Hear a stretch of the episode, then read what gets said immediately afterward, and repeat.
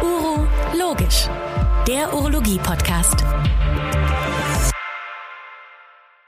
Liebe Hörerinnen und Hörer, ich begrüße Sie ganz herzlich zu einer neuen Folge des äh, UroTube Podcastes. Mein Name ist Christian Wülfing. Ich bin im normalen Leben Pressesprecher der Deutschen Gesellschaft für Urologie und Chefarzt an der Asklepios Klinik Altona. Und heute freue ich mich ganz besonders, dass wir Professor Marc Oliver Grimm zu Gast haben. Hallo, lieber Oliver. Herzlich willkommen hier in diesem Podcast.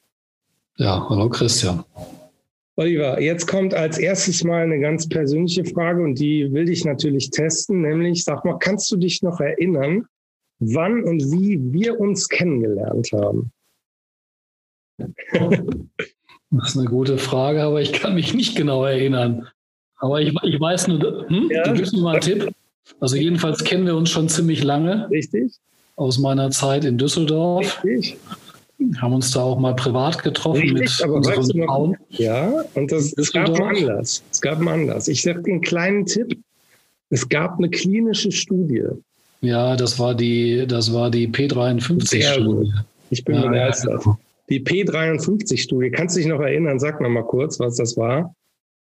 Na, die P53, also ich, ich habe ja schon über P53 promoviert und äh, dann kam irgendwann eine Studie aus den USA, die auf meinem Schreibtisch landete.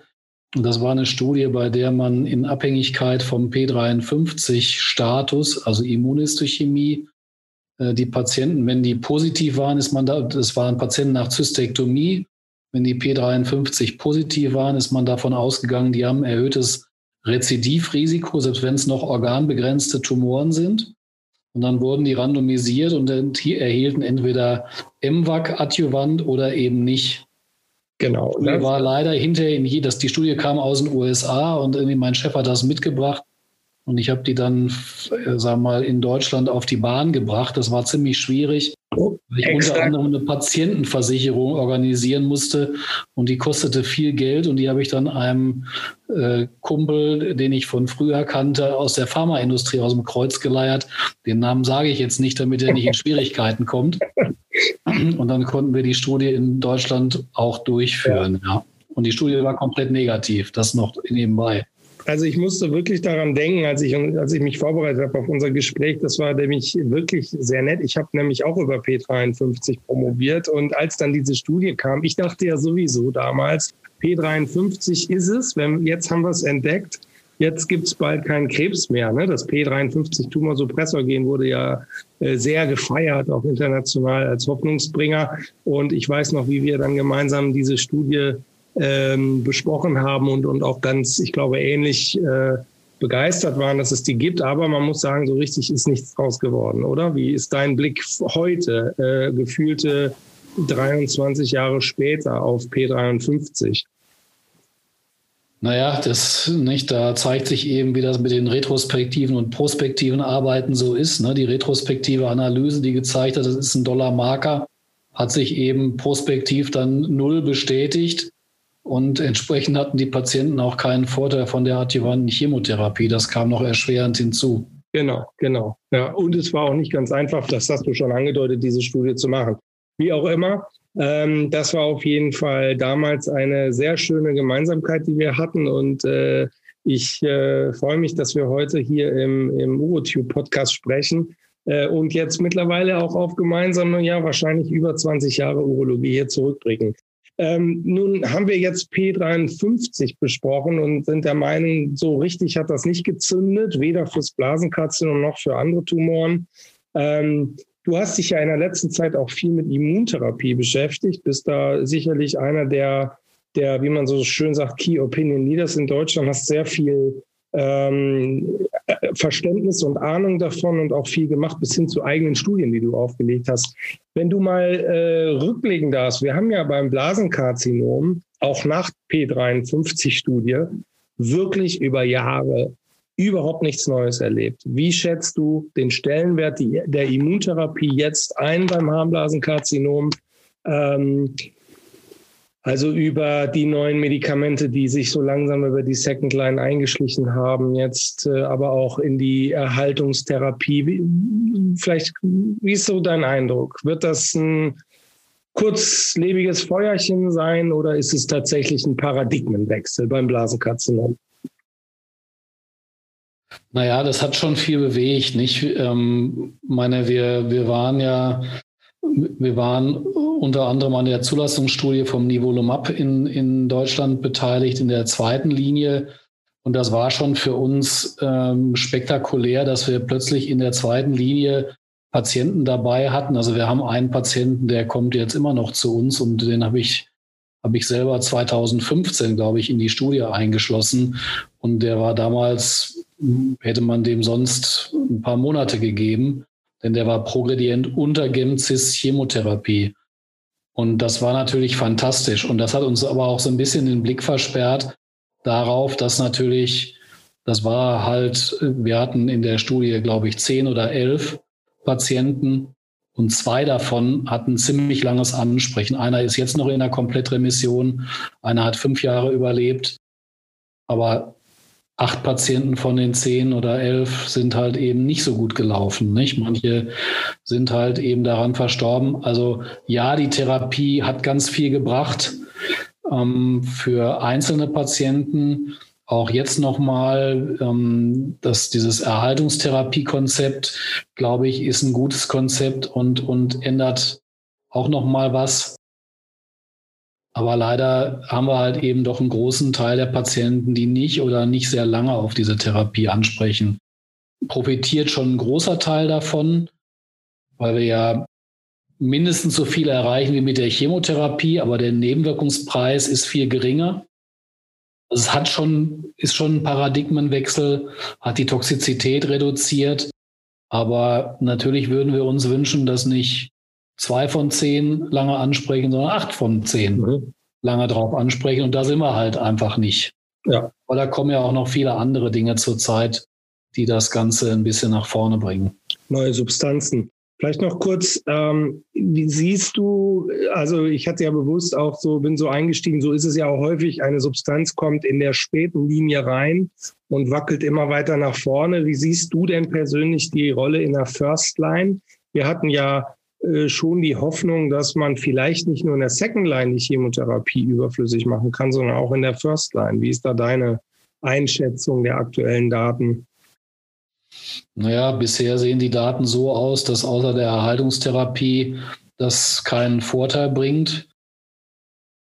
Eine Studie ist ja noch offen, das ist die Studie mit einer dualen Checkpoint-Inhibition, also Nivo-IPI. Ähm, da haben wir ja schon eine Studie gesehen mit Dovalumab und Tremelimumab, mhm. die Danube-Studie, die negativ war. Möglicherweise ist aber das Konzept bei der Nivo-IPI-Studie etwas besser, aus, ohne dass wir da jetzt im Detail drauf eingehen müssen. Da könnte es schon sein, dass da eine Subgruppe zumindest bei rauskommt, für die das eine Rolle spielen könnte. Mhm. Sag mal eine Frage so am Rande, die hat nur indirekt was damit zu tun, aber du bist ja auch jemand, der äh, sicherlich viel und gerne Zystektomien macht. Ähm, macht ihr viel neoadjuvante Therapie? Haben wir früher nicht. Ja, zu, ähm, oder? wir machen es aber deshalb jetzt viel mehr, weil wir alleine drei neoadjuvante Studien okay. mit Checkpoint-Inhibitoren äh, äh hier am Zentrum anbieten. Und ähm, das wird, denke ich, irgendeine von denen wird schon wahrscheinlich auch positiv sein. Ja, wir ähm, haben zwei Studien, wo eben eine Chemoimmuntherapie neoadjuvant gegeben wird und eine, wo eine reine Immuntherapie gegeben wird bei einer bei Cisplatin ungeeigneten Patienten. Da sind schon neue Substanzen wieder mit dabei, also jetzt nicht nur PD1 Immuncheckpoint-Inhibitoren, sondern dann äh, verschiedene Kombinationen. Ähm, ja, das wird schon kommen nicht? und das wird auch zunehmen. Wir sehen aber über die Studien auch, dass viele Patienten eben für eine cisplatinhaltige äh, neoadjuvante Therapie gar nicht so geeignet sind. Mhm. Ja, wir haben doch viele Patienten, die wir dann nicht einschließen können. Und selbst für die Studie, die sich an die Cisplatin ungeeigneten Patienten richtet, da sind auch immer wieder Patienten dabei, die dann aus verschiedenen Gründen nicht in Betracht kommen. Also die Zystektomie alleine ohne Neoadjuvant, die wird schon auch bleiben. Okay, wobei ich würde dich trotzdem so verstehen, dass du sagst, die perioperative Therapie, also ob Neoadjuvant oder Adjuvant, wird durch einfach zunehmende Daten schon auch, äh, ich sag mal, angereichert und wird sich schon auch noch festigen, oder? Ich habe so den Eindruck, dass wir immer mehr eben in so perioperativen Konzepten denken sollten, also sprich entweder Neoadjuvant oder auch Adjuvant. Es gab ja auch hier gerade eine neue Adjuvanzstudie zum Beispiel ne, zum Nivolumab, also auch hier die Checkpoint-Inhibitoren nicht nur im metastasierten Setting, sondern auch in der perioperativen Therapie. Ne? Perioperativ sowieso, nicht mit den Daten der Checkmate 274 werden wir, denke ich, in der zweiten Jahreshälfte da eine Zulassung sehen. Und das wird sicherlich dazu führen, dass nicht die Immuntherapie ist ja nach wie vor für die Patienten auch attraktiv, um nicht zu sagen sexy, ja, weil mhm. eben wenig Nebenwirkungen einem Patienten nach einer Zystektomie eine Chemotherapie anzutragen, ist ja schon immer auch eine schwierige Diskussion. Ne? Und ähm, von daher glaube ich schon, dass das auch ähm, für viele Patienten eine Rolle spielen wird in Zukunft.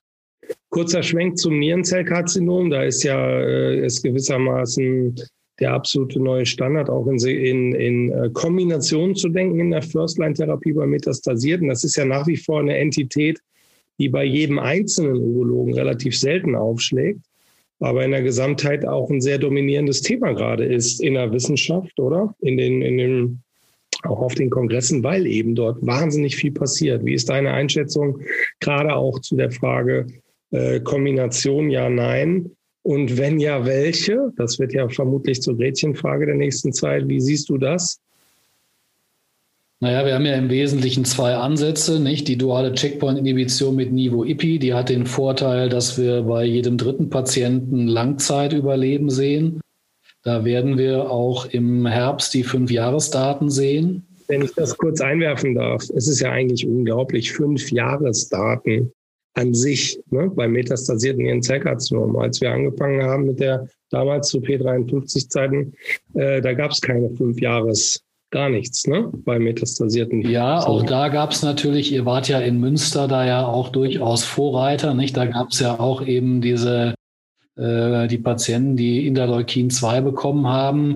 Wenn man den, den retrospektiven Auswertungen glauben darf, gab es da ja auch irgendwie 10 Prozent der Patienten, die lang, lange Zeit überlebt haben.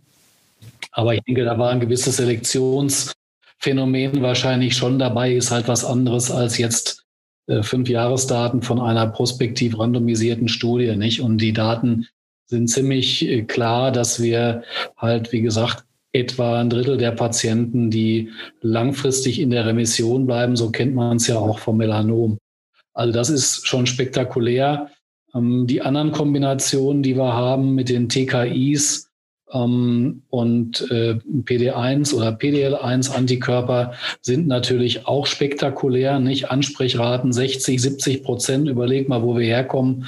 Damals haben wir mit Interferon Alpha in den Kontrollarmen, das waren 6, 8 Prozent, die angesprochen haben. Also das war ziemlich sparsam. Also das ist auch eine fantastische Entwicklung. Man hat ja auch den Eindruck, dass jetzt mit den moderneren TKIs, sprich äh, Cabo in der Kombination Cabo-Nivo und Lenva Pembro, die Disease Control Rate ist ja nochmal etwas gestiegen gegenüber den Axitinib-Kombinationen. Da liegen wir jetzt bei rund 90 Prozent, die wir zumindest stabilisieren. Auch das ist eine fantastische Entwicklung. Das, was mir halt da noch fehlt, ist eben das lange Follow-up und das dann eben auch da, dass wir erkennen können, dass die Patienten Langzeit, in eine Langzeitremission haben. Ich glaube nicht, dass das kommen wird. Ähm, aber wir werden es sehen. Die Zeit wird es zeigen.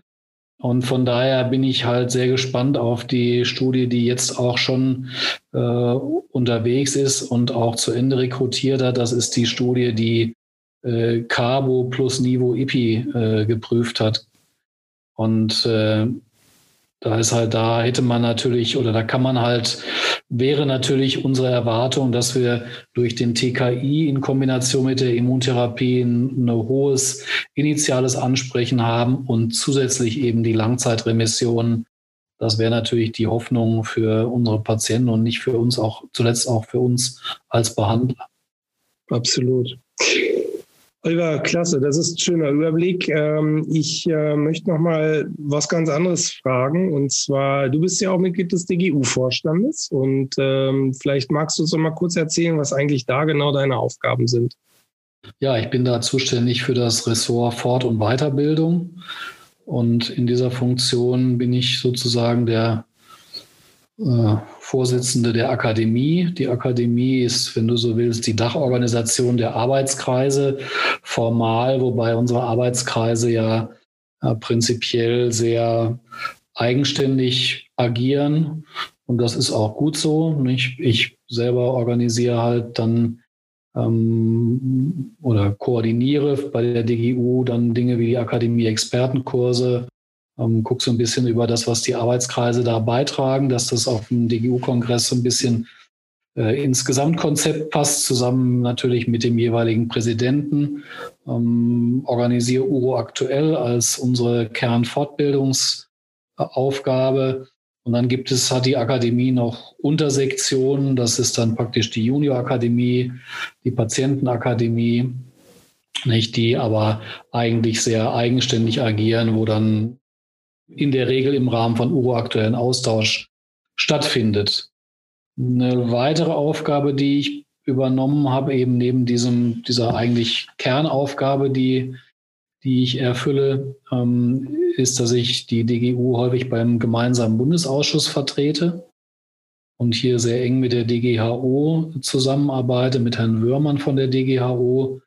Wir äh, sind hier speziell in den Amnok-Prozess ähm, involviert. Das betrifft praktisch alle Preisfindungsprozesse bei neu zugelassenen Medikamenten. Da werden die Fachgesellschaften mittlerweile angefragt, schon zu ganz zu Beginn ähm, wenn es darum geht, was ist jetzt die zweckmäßige Vergleichstherapie für eine für eine neue Indikation. Also zum Beispiel, wenn jetzt eben eine neue Kombination beim Nierenzellkarzinom getestet werden soll. Nicht die Studien liefen ja bisher alle gegen Sutent. Da war Sutent die zweckmäßige Vergleichstherapie. Heute ist es natürlich nicht mehr und da werden die Fachgesellschaften gefragt, was meint ihr, wogegen soll was Neues getestet werden? Ähm, wir geben dann auch, wenn das IQWIC dann die neuen Medikamente bewertet hat, äh, schriftliche Stellungnahmen für DGU in Kooperation mit der DGHO ab. Und ich nehme dann auch beim GBA an diesen, ähm, an diesen Besprechungen dann teil, wenn das dann, da kommt es dann in der Regel zu einer öffentlichen Anhörung, wenn es darum geht, wenn jetzt eine neue Kombination zum Beispiel beim Nierenzellkarzinom zugelassen worden ist, was hat das für einen Zusatznutzen gegenüber dem, was wir bisher hatten? Mhm. Okay. Und seit einem Jahr ähm, begleite ich die Prostatakarzinom S3-Leitlinie als Vorsitzender der Steuergruppe. Das habe ich von meinem früheren Chef Manfred Wirth übernommen. Ähm, das hat der DGU-Vorstand so vor, im März letztes Jahr be beschlossen. Ja, und da waren wir ganz fleißig und haben es trotz Corona und erschwerten Bedingungen geschafft, dann ähm, am 17.12. im letzten Jahr eine Konsensuskonferenz abzuhalten, die Leitlinie dann schriftlich mit Hintergrundtexten zu versehen. Das ist eine großartige Aufgabe. Wir sind ja, was heißt wir? Ja, wir, wir, die Urologen können, glaube ich, stolz sein auf diese eigene S3-Leitlinie, auch wenn man sie manchmal gerne noch ein bisschen von der Systematik aktueller und schneller hätte, oder? Darf ich das so sagen? Naja, das ist eine interdisziplinäre, evidenzbasierte und konsensbasierte Leitlinie, an der ähm, ich weiß gar nicht, wie viele Fachgesellschaften bei uns beteiligt sind, aber wir sind, ich hatte sehr große Mühe, ähm, diese, wir waren über 80 Fachexperten, als ich das übernommen habe, jetzt sind wir noch 70, hatten dann aber noch für einzelne Themengebiete Leute, die dann praktisch mit in den Arbeitsgruppen mitgeholfen haben. Das betraf insbesondere die fokale Therapie. Ähm, das wird bei uns begleitet dieses Mal vom RZQ, äh, also vom Ärztlichen Zentrum für Qualität in der Medizin äh, und wird dann ab demnächst von Uro Evidence, die ja beim Vorstand aufgehängt ist, im Grunde genommen in Zukunft begleitet werden. Das heißt, da finden systematische Literaturrecherchen, Aufbereitung der Evidenz statt. Das wird dann von den Experten in Arbeitsgruppen vorbereitet, Empfehlungen verabschiedet, dann Hintergrundtexte erstellt. Das wird dann eben interdisziplinär abgestimmt, muss konsentiert werden, also mindestens 75 Prozent Zustimmung haben. Und da kannst du dir vorstellen, das ist auch bei einer, einem so häufigen Tumor auch mitunter ein Politikum und nicht so ganz einfach, dann da einen Konsens zu finden.